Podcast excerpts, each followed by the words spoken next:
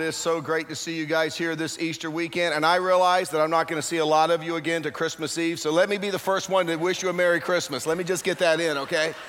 But we're glad you're here this weekend. We're going to celebrate Easter. It is huge. I tell people it is the Super Bowl of the Christian faith. And that probably explains why when I was just a kid, I don't care how poor we were, and we were poor we always got new clothes for Easter. And as you can tell, years later, I still like getting something new to wear at Easter. I mean, this, this thing's sick, right? Right? Yeah, yeah, yeah. See, and I'm not alone either. I can look at you guys. See, you guys like getting dressed up for Easter too. See, this looks like a real church this weekend. This is like where a real pastor preaches. And I, I want to commend you on that because, see, you know it's a big time. You know it's a big day, it's a special day, and you're like, man, I want to look special, right? And I get that. By the way, it's not unusual. It's not weird that you want to look nice on Easter, you want to look special.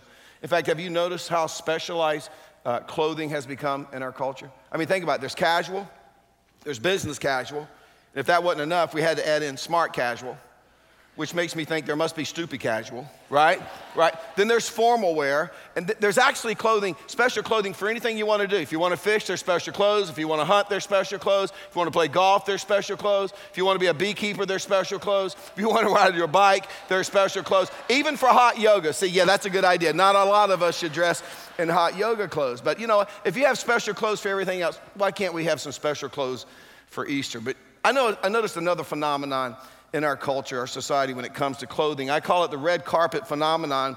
And, and you've seen it if you've ever watched any of the award shows like the Oscars or the People's Choice or the Grammys. You know, the stars stroll in along the red carpet you know, and they're waving, the paparazzi, the light bulbs are flashing, and, and, a reporter will always put a microphone in their face. And what do they ask them? They don't ask, What are you wearing? They ask, Who are you wearing? You know, and the stars, they get all puffed up. Oh, I'm wearing Versace. I'm wearing Armani. I'm wearing Calvin Klein. Maybe they're from Fuquay, I'm wearing Walmart. You know what I mean? Because that's, that's, that's what they got. I live out there. That's what they got. That's what, nothing wrong with that, right? But this is what I want to ask you this weekend in the same way. And it sounds like a weird question. I want to ask you, who are you wearing? And I think by the end of our time together, you'll see why it makes sense. Now, I want to begin this weekend by looking at a verse that's probably familiar to you if you grew up in church, especially if you went to Sunday school. And even if you don't remember where the verse was found, you will remember the picture that goes with the verse. This is the picture. I'm sure you've seen that. Yeah, it's Jesus knocking on the door, and, and it's the door of a church, but it also means the door of our life. The verse that goes with it is in Revelation chapter 3, verse 20. Jesus says this Here I am, I stand at the door and knock. And as I said, it's written to a church, but there's also an individual part. He says, If anyone, anyone, that would be us, that would be individuals, if anyone hears my voice and opens the door, now here's the surprise part. If anyone hears my voice and opens the door, I will come in and eat with that person and they with me. Now, it's a surprise because let's be honest, a lot of people would expect that to say, if you open the door and you let me into your life, I'm gonna come in and we're gonna have a come to Jesus meeting, right? Or I'm going to come in and I'm going to convince you what a lousy, no good, rotten sinner you are. Or if you'll open the door and let me into your life, I'm going to come in and I'm going to take you over and I'm going to make you do all kinds of things you don't want to do. I'm going to make you give some of your money away. I'm going to make you read your Bible even though you don't understand any of it. I'm going to make you go to church even though you're bored to death. Those are the things we would expect Jesus to say, but this is amazing. This is the jumping off point for everything I'm going to say over the next few minutes. Jesus says in verse 20, I will come in and eat with that person, and they with me. I'll eat with them. To which we respond, whoa, whoa, whoa, whoa, whoa. Mike, what about the sin part? Nothing here. What about the guilt part? Nothing. Well, what about the money part? Not a word. In other words, Jesus just says, if you ever get up the nerve to open the door of your life and let me come in, we're going to eat together. It's the most intimate term that John could use when he wrote the book of Revelation. We're just going to eat. We're just going to hang out. We're just to chill together. Which makes me think the picture should look more like this. This is, this is to me, that's what the verse is really saying. Now, my, my point is this. My point is this. And maybe you've never thought about God this way, but this is what I want you to hear this Easter. I want you to know we have a God in heaven. We have a Heavenly Father who, through His Son, Jesus Christ, simply desires to have a relationship for each of us. I'm telling you, his priority is not to come into our lives and beat us up. It's not to come in our lives and manipulate us. It's not to come into our lives and change us. Although, if we have a relationship with God through Jesus, there are probably some things that are going to change in our lives.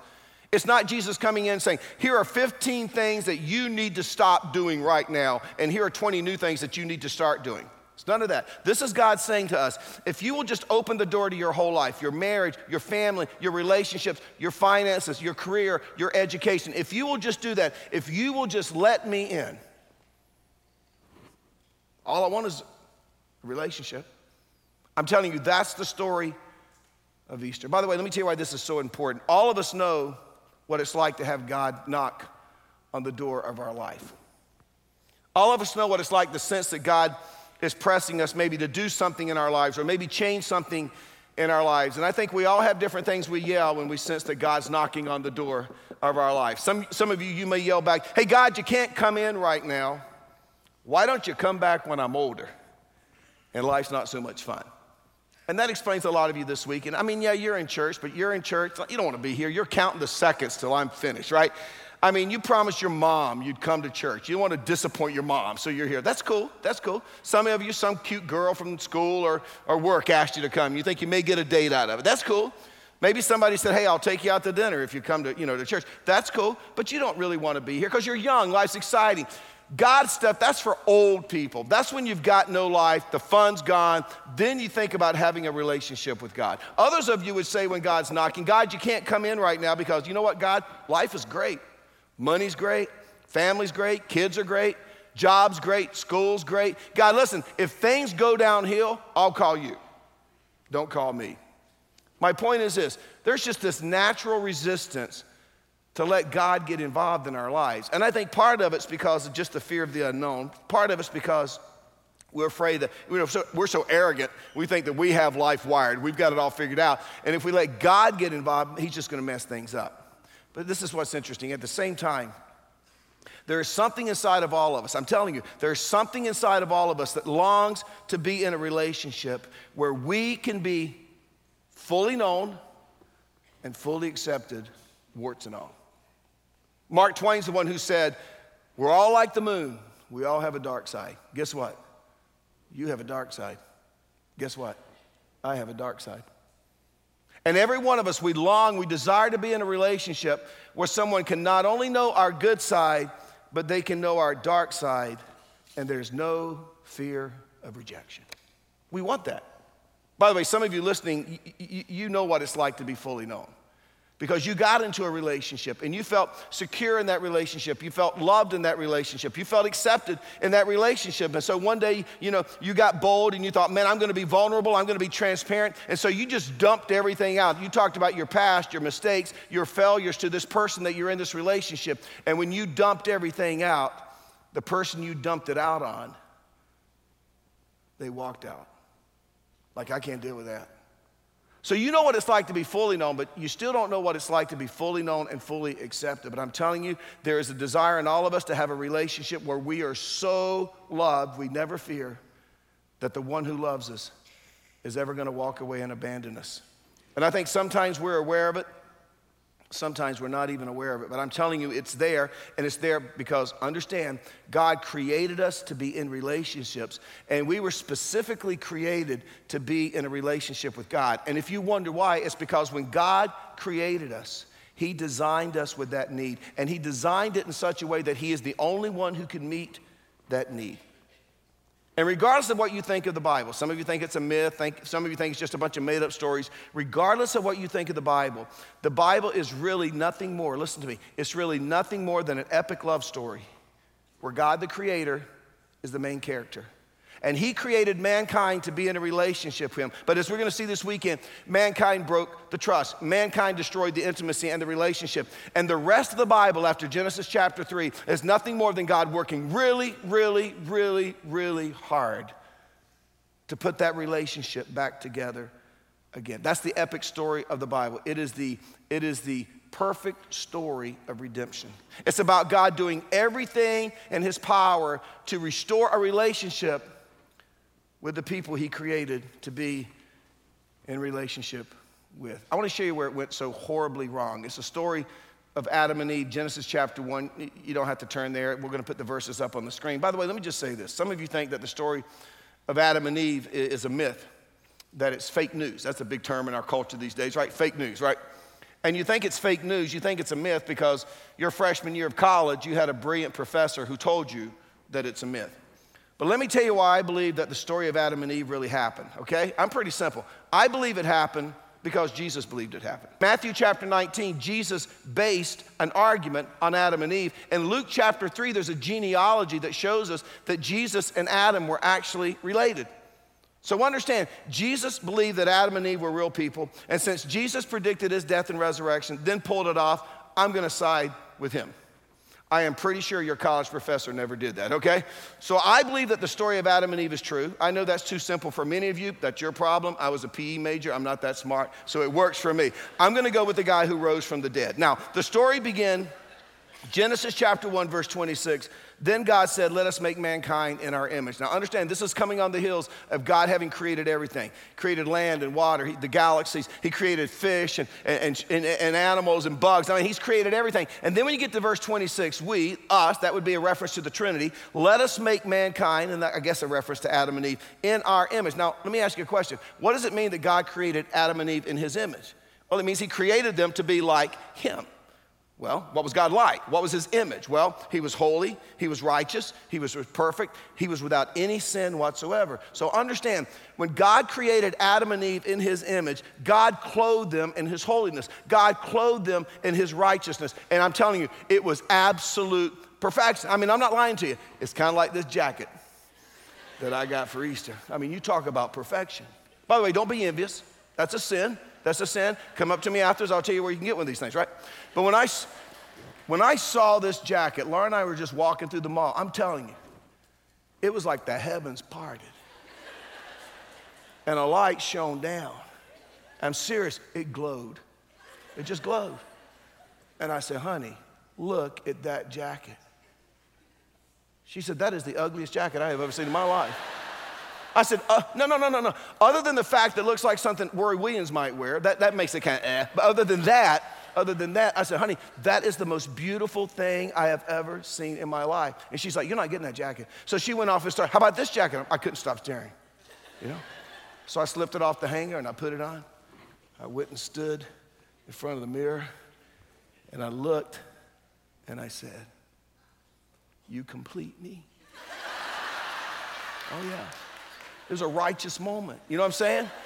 Men, you understand that if you ever slipped on a perfect jacket, ladies, it's probably shoes for you. Now, let me just say this Laura does not share my sentiments. That's okay. She just doesn't have great taste like I do. But here's the thing I ended up with this perfect jacket. In the same way, Adam and Eve had this perfect garment, it was uniquely designed for them. Think about this. They were clothed in God's holiness, God's righteousness, God's perfection. Everything was perfect. Adam was perfect, Eve was perfect, their relationship was perfect, their relationship with God was perfect. God even created a perfect environment called the Garden of Eden. He says, It is here for your enjoyment. Have a blast. Comes with one little warning Genesis 1, chapter 2, verse 17.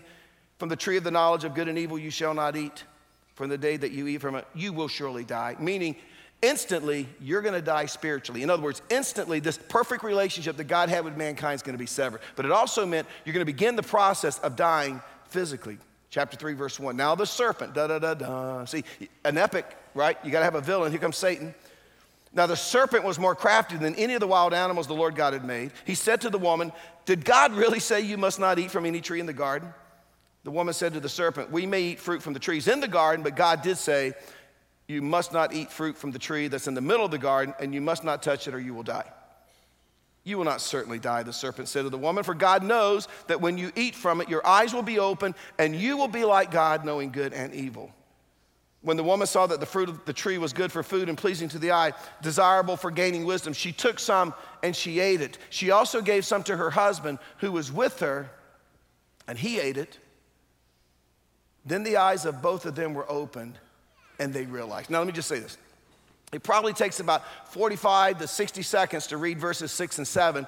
Probably takes about the same amount of time to act it out. But you got to understand, in that 60 second period of time, everything changed. And Adam and Eve were aware of the fact that everything had changed. What had changed? What had happened in that one minute, that 60 second period of time? I can tell you what happened. In that little period of time, sin for the first time infiltrated the bloodstream.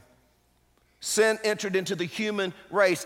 Up until now, incredible purity, incredible innocence. God and mankind existed together in this perfect relationship, but in that moment, everything changed. In other words, Adam and Eve were no longer righteous, they were no longer perfect. In fact, when Adam and Eve, it's like they took a perfect garment, and because of pride, because of greed and shame, because of deceit, there was hatred. All of a sudden, there's anger and competition, and all of a sudden, there's rebellion. All of a sudden, there's anarchy, and they severed the thread that connected them in a relationship with God. In that moment, intimacy was destroyed. In that moment, everything that God had created that was perfect, they had destroyed. Now, I got to get this thing back on. But let me tell you something. Don't worry, I bought an extra one to keep. It's a seventh jacket I've destroyed this weekend. Now, let me, before you clap, let me tell you why I'm keeping it.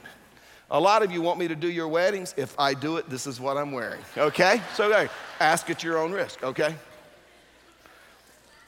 Everything that was beautiful was a total mess. Look what it says in verse 7. Then the eyes of both of them were open.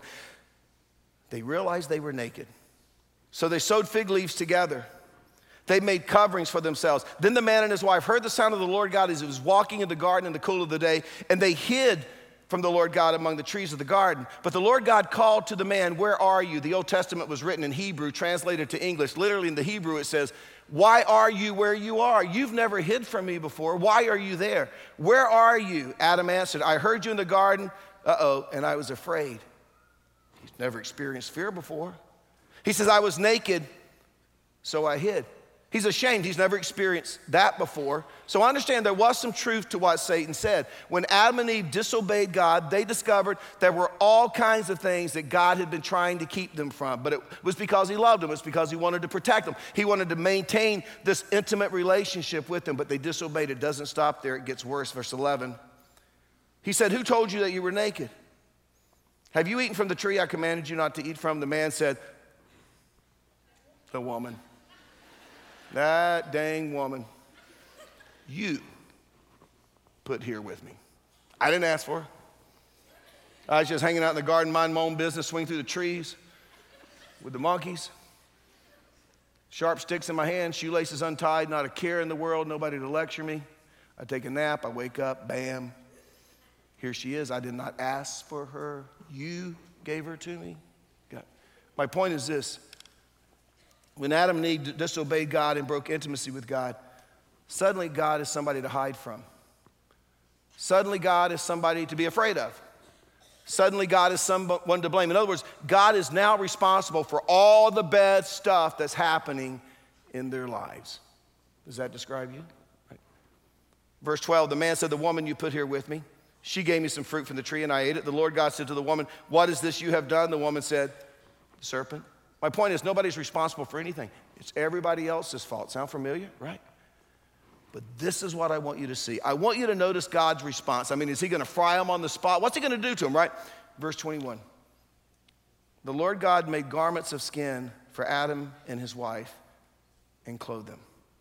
In other words, God took an animal. We don't know what kind of animal it was. I don't know. Maybe it was the Easter bunny. I don't know. But he took an animal and he kills it right in front of Adam and Eve. Now, let me ask you a question. What do you think went through their minds as they were watching God kill this animal? They had never seen blood before. Death was a foreign concept. But God kills this animal, he skins this animal right in front of them, and then he takes the skin of the animal and he covers their nakedness, he covers their sin, he covers their shame, he covers their guilt. In other words, it was as if to say, in order for your sin, your guilt, and shame to be covered, in order for your wrongdoing to be atoned for, an innocent third party is going to have to absorb the penalty that's rightfully yours. But understand, it's so much more than that because really, and this is such a key verse in the Bible, this is a foreshadowing. What does that mean? It's like a preview of coming attractions. You know, when you go to the movie and you just want to see your movie, but you got to sit through 30 minutes of previews?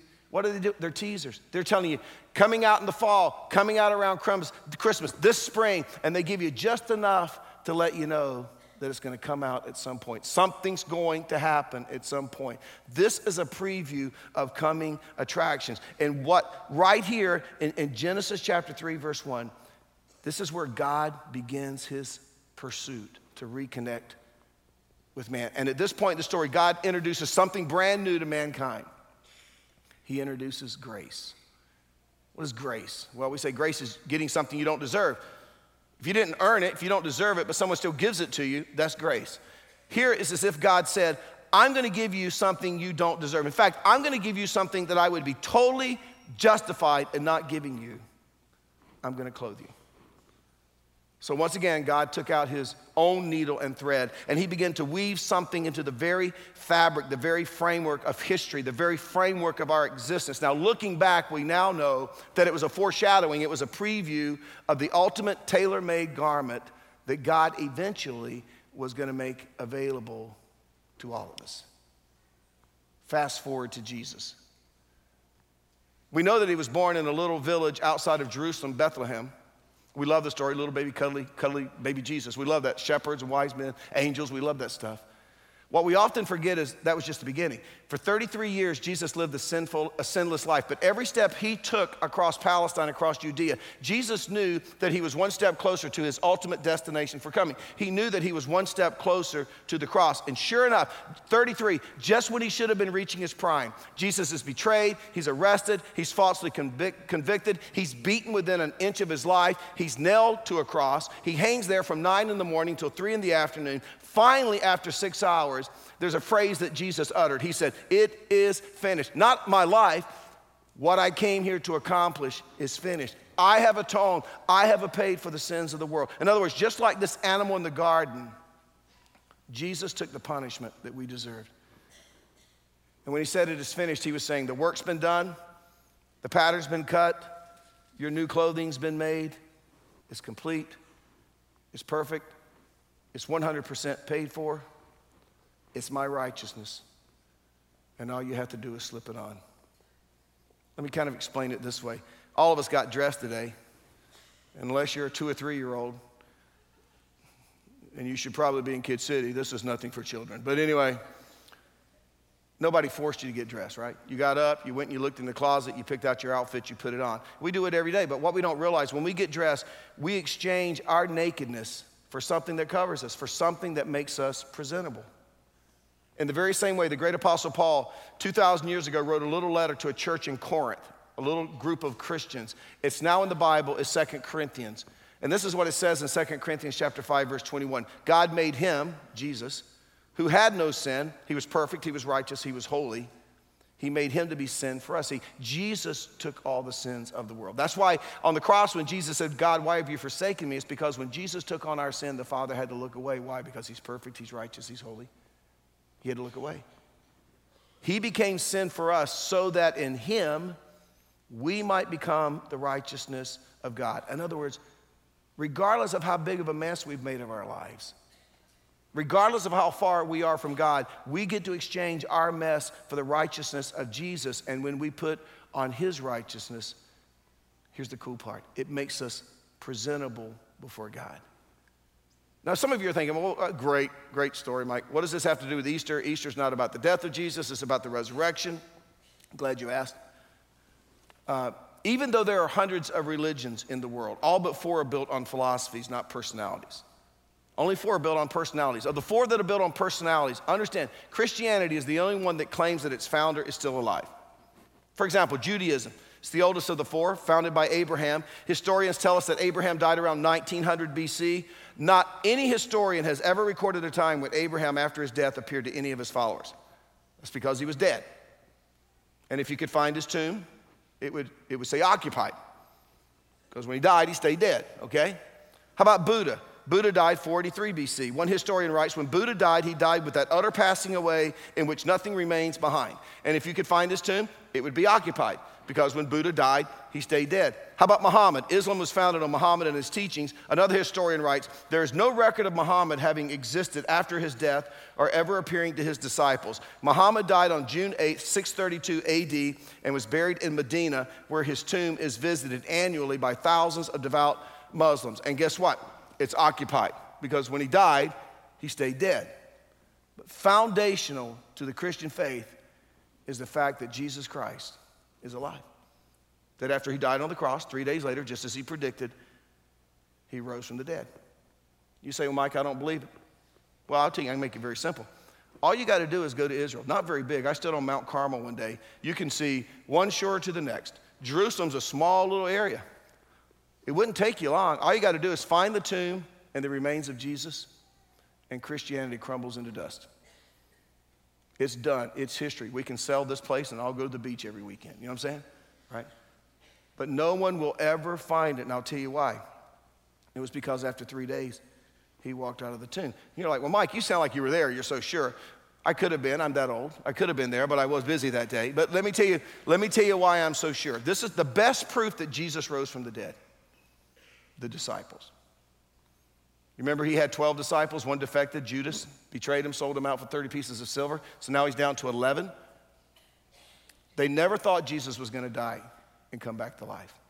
They thought Jesus was going to establish an earthly kingdom. They were under Roman rule. They thought he was going to overthrow Rome, set up a kingdom. They were going to be a part of his cabinet. That's what they thought. When Jesus died, they were devastated. In their minds, they had believed a hoax. It was a big sham. It was a lie. Three years of their, three, uh, years of their life was lost. They were never, ever going to get them back. And I'm telling you, those cowards scattered like rats on a sinking ship. Nobody was sitting outside the tomb with a big countdown clock you know, 72 hours and count. No. Because never for a second did they think he was actually going to come back to life. But if you do your history, and I'm not talking about reading the Bible, history, you will discover that those guys over the next 60 years, every one of them, except one, died for going around teaching that Jesus had died, been buried, and three days he rose again. Matthew was martyred in Ethiopia with a sword. Mark died in Egypt. He was drugged by horses through the streets of Alexandria until he died. Luke was hanged in Greece for preaching about the resurrection of Jesus. Peter was crucified upside down. James, who was the half brother of Jesus, how would that be? How would you like to be the half brother of Jesus? Jesus never leaves dirty socks on the floor, right? Always perfect, right? James, the half brother of Jesus, by the way, who did not become a follower until after Jesus' death and resurrection. James, the half brother of Jesus, was thrown off the pinnacle of the temple. It's about a hundred foot drop. He didn't die, so they beat him to death with a club. James, the son of Zebedee, was beheaded in Jerusalem. Bartholomew, also known as Nathaniel, went to Asia, which we now know as Turkey, and he was flayed to death with a whip for preaching. Andrew was crucified after being whipped by seven soldiers, hung on for a couple of days until he died. Thomas was stabbed to death with a spear while preaching about Jesus in India.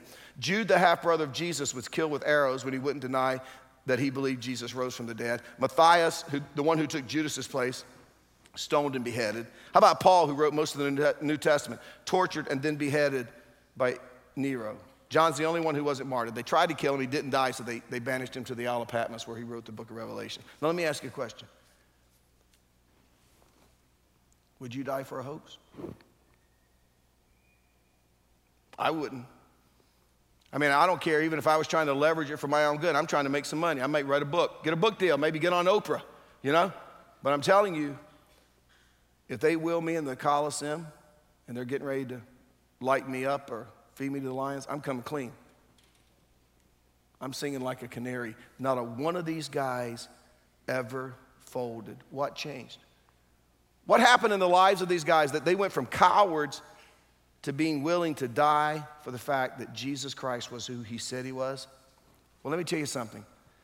They didn't die for what they believed, they died for what they saw.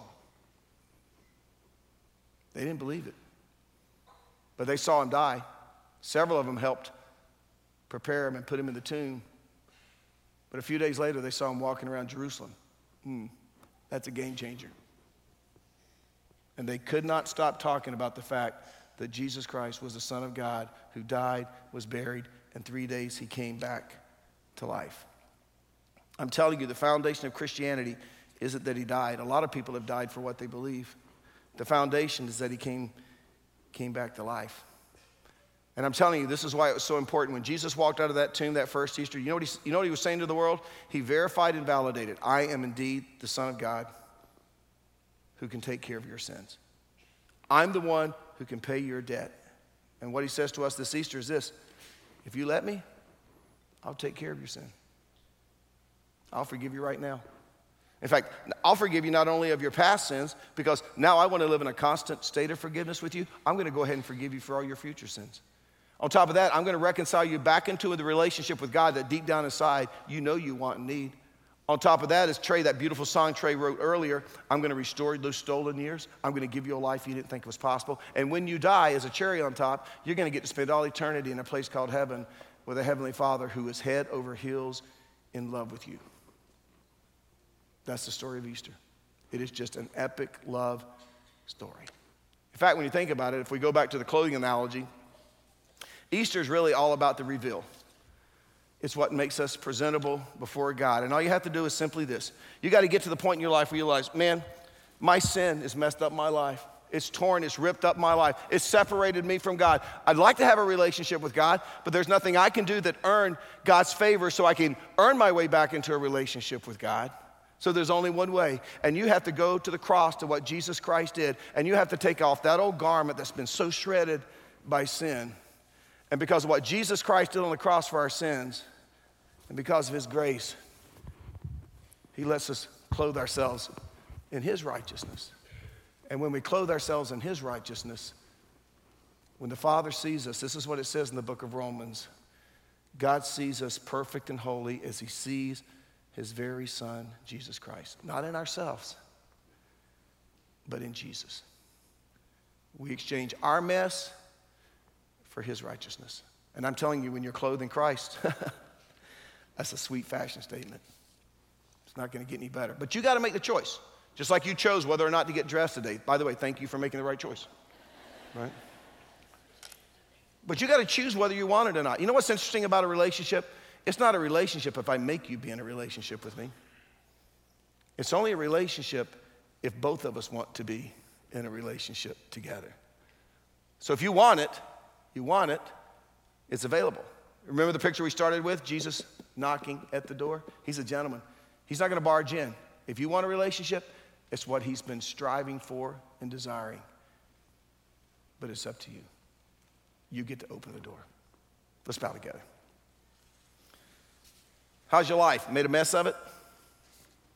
It's not unusual. We we're pretty good at that. Maybe you just have no direction or sense no purpose, or even though you seem to be successful and have it all together, there's just kind of something missing.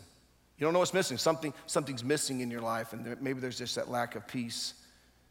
But Easter is about your ability to exchange your life for a new life in Jesus Christ, where you can be forgiven, reconciled, purpose, eternal life. And I'm telling you, there is no better offer. And if you would like to make that exchange this weekend, because it's pretty simple, we make it a lot harder than it is. I'm going to lead you in a prayer, and there's nothing magical about this prayer, but if you, if you repeat these words from your heart, I'm telling you, God will hear you. The Bible says, whoever calls in the name of the Lord will be saved. Will be saved. That's why you have a Savior. And in case you know it, don't know it, you need saving. Let's be honest, we, we can't stop biting our nails. We can't get our finances under control. Sometimes we couldn't save our marriages. What in the world makes us think that we can save ourselves for all eternity? You need saving. And when you realize you have, need saving, you have a Savior. He's Jesus Christ. I'm going to lead you in a prayer, and if you'd like to pray it, I'd encourage you to do so. Just pray it in your heart. God will hear you. Just pray, Dear God, I believe that Jesus is your Son. And I believe that when He died, He died for me. I believe that He was buried, and I believe that He rose after three days.